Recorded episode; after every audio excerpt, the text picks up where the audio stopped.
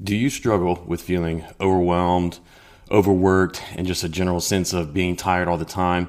Are you trying to figure out how you can regain some rest and maybe a more healthy rhythm in your life so that you're not always uh, seemingly at the ed- edge of burnout? Well, I've got good news for you because in this episode of Filter, what we're going to be doing is we're going to be sharing with you a clip of a, a recent sermon of mine, a sermon that I preached several months ago on the uh, idea of Sabbath.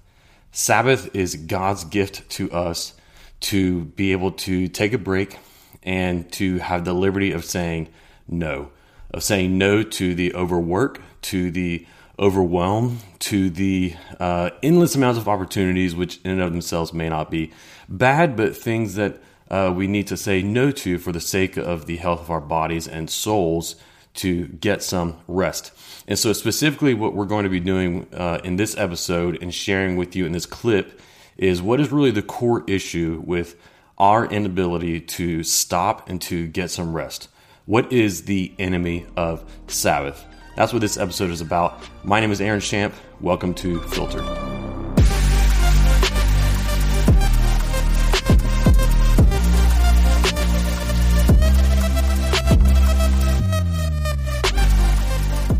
So, let's start with knowing the truth of Christ. What do you do with Jesus? Might seem like a silly question, and I'm getting a lot of confused looks. That's okay. But it is actually a very, very intensely serious question. If you will actually, if you will not just humor Jesus, but if you will read the Gospels, the things that he uh, does, and the kind of things that he claims, it is a very serious question. What are you going to do with Jesus? Are you going to look at him and say, there's a lot of really inspiring words in here? The Sermon on the Mount. Maybe you, you read the Sermon on the Mount and you think, what a beautiful speech. If only uh, the world could live according to something looking more like the, the Sermon on the Mount. And so you regard him as a wise teacher right? He's got some interesting things to say and so on. Or maybe you look at him purely as just a miracle worker. But whenever you come to the Bible and you look at the story of the Gospels and the story of Jesus, you cannot just walk away um, in, un, in undecision. If you actually encounter Jesus in the Gospels, which is what I'm hoping we can do for a moment this morning, if we actually encounter him, we cannot walk away in apathy or undecision because you have to do something with a guy who says things like this. So, in this passage, he's, he's getting at this, what I'm about to show you more clearly, but he is getting us something, which is that he is much, much more than just a good teacher. He is much, much more than just a good rhetorician. He's got great speeches, um, or, or even a wise sayer, right? He is implying at something much greater than that. And it's actually at the end of this chapter that he says it very clearly at the end of the chapter, he is talking with them, and, and it, they kind of start to get into it in what I read before, but they start to get, to get into this issue of Abraham and are they the children of Abraham or are they not? And Jesus goes on and says to them, you, I know that you're not the children of Abraham because if you were the children of Abraham, you would delight in what I'm saying just as he saw it and delighted in it. Now, there's a problem with that. Abraham has been dead for a while. This is many, many years after the life and death of Abraham. But Jesus says in the present tense, you should be rejoicing because Abraham, who you're, whom you're claiming was your father, saw my day, saw his teaching, and he rejoiced.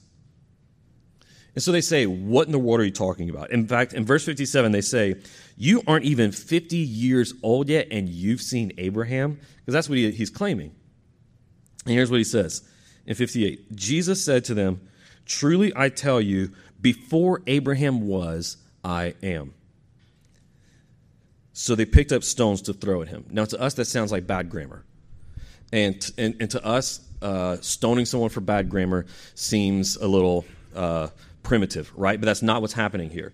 Jesus made right there an extremely bold claim. He says, even before Abraham was, so in other words, even before Abraham lived, even before Abraham existed, I existed. Okay, so uh, already he's claiming something pretty outrageous, pretty extraordinary, but it is what causes them to want to uh, stone him.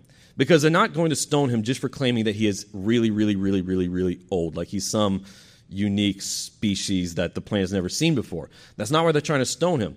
Not just because he said he's really old, but because he said this before Abraham was, I am. In the Greek, ego am, uh, eimi.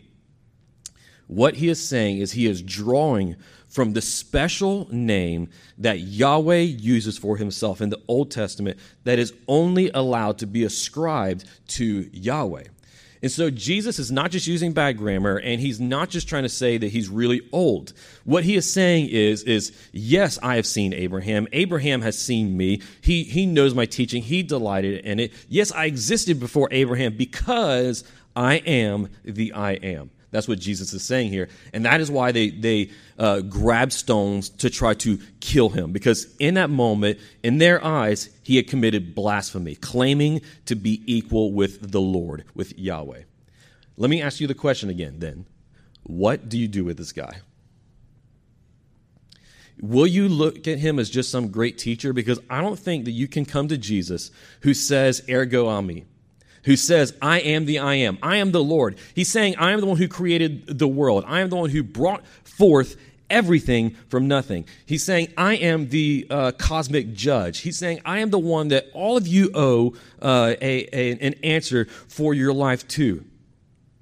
You cannot come to someone like this and say, you know, well, he was a really good teacher and I feel inspired by him, but that's about it, and leave it there whenever you come to a person like this, who says and d- did the kind of things that Jesus did, the kind of things that he claimed to be, you are uh, pushed into a point of decision. One of those options is not just to say, I find some of this stuff inspirational, so I'll take some and then leave some. Your choices are either, uh, Lewis put this a long time ago in his book, Mere Christianity. Your choices are either to look at him as an outrageous lunatic he says to look at him on the, as a lunatic on the same level of a man who would claim to be a hard boiled egg. Either Jesus is absolutely out of his mind to be claiming that he is God. I mean, that's how we view people who claim to be God or Messiahs today, right? Or he is a liar, an absolute, horrible, terrible liar because of all the things that his followers have experienced in the name of following him. Or he is exactly who he says he is. He is either a lunatic a liar or he is the Lord. And if he is the Lord, then you cannot just take the Sermon on the Mount, or you cannot just take some of his other nicer, easier sayings and, and, and think, I'll really cherish these, but then not give your entire life to him.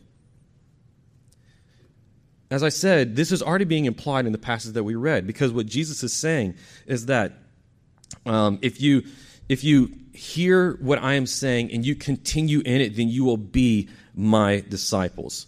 What Jesus is saying is that for those who hear the truth that he is speaking and obey it, it becomes something much greater than a new philosophy for their life.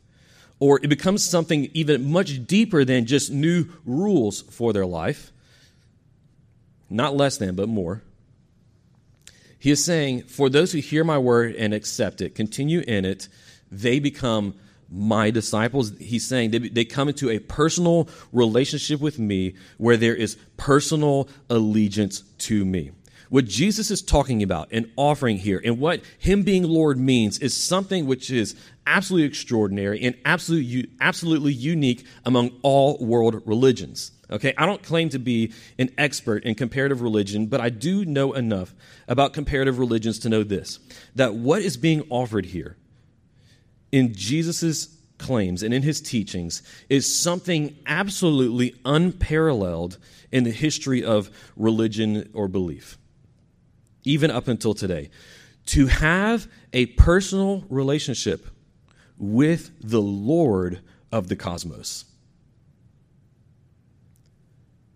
He doesn't say, if you will receive my word, then you'll get to even just join the group or, or something superficial. He says, you, then you are my disciples. Knowing the truth of Christ means something much greater than having some Bible verses memorized. It means knowing the truth of Christ means being in a deep personal relationship with him. So here's what this means for us. Like I said, Jesus who claims these kind of things pushes us into a point of decision Will you come to Jesus and, and see him, acknowledge him, and confess him as Lord? I hope you will. If you will, what that means is, is that now you must enter into a personal relationship with him called discipleship, where, wherein in that relationship you give ultimate allegiance for your entire life over to him.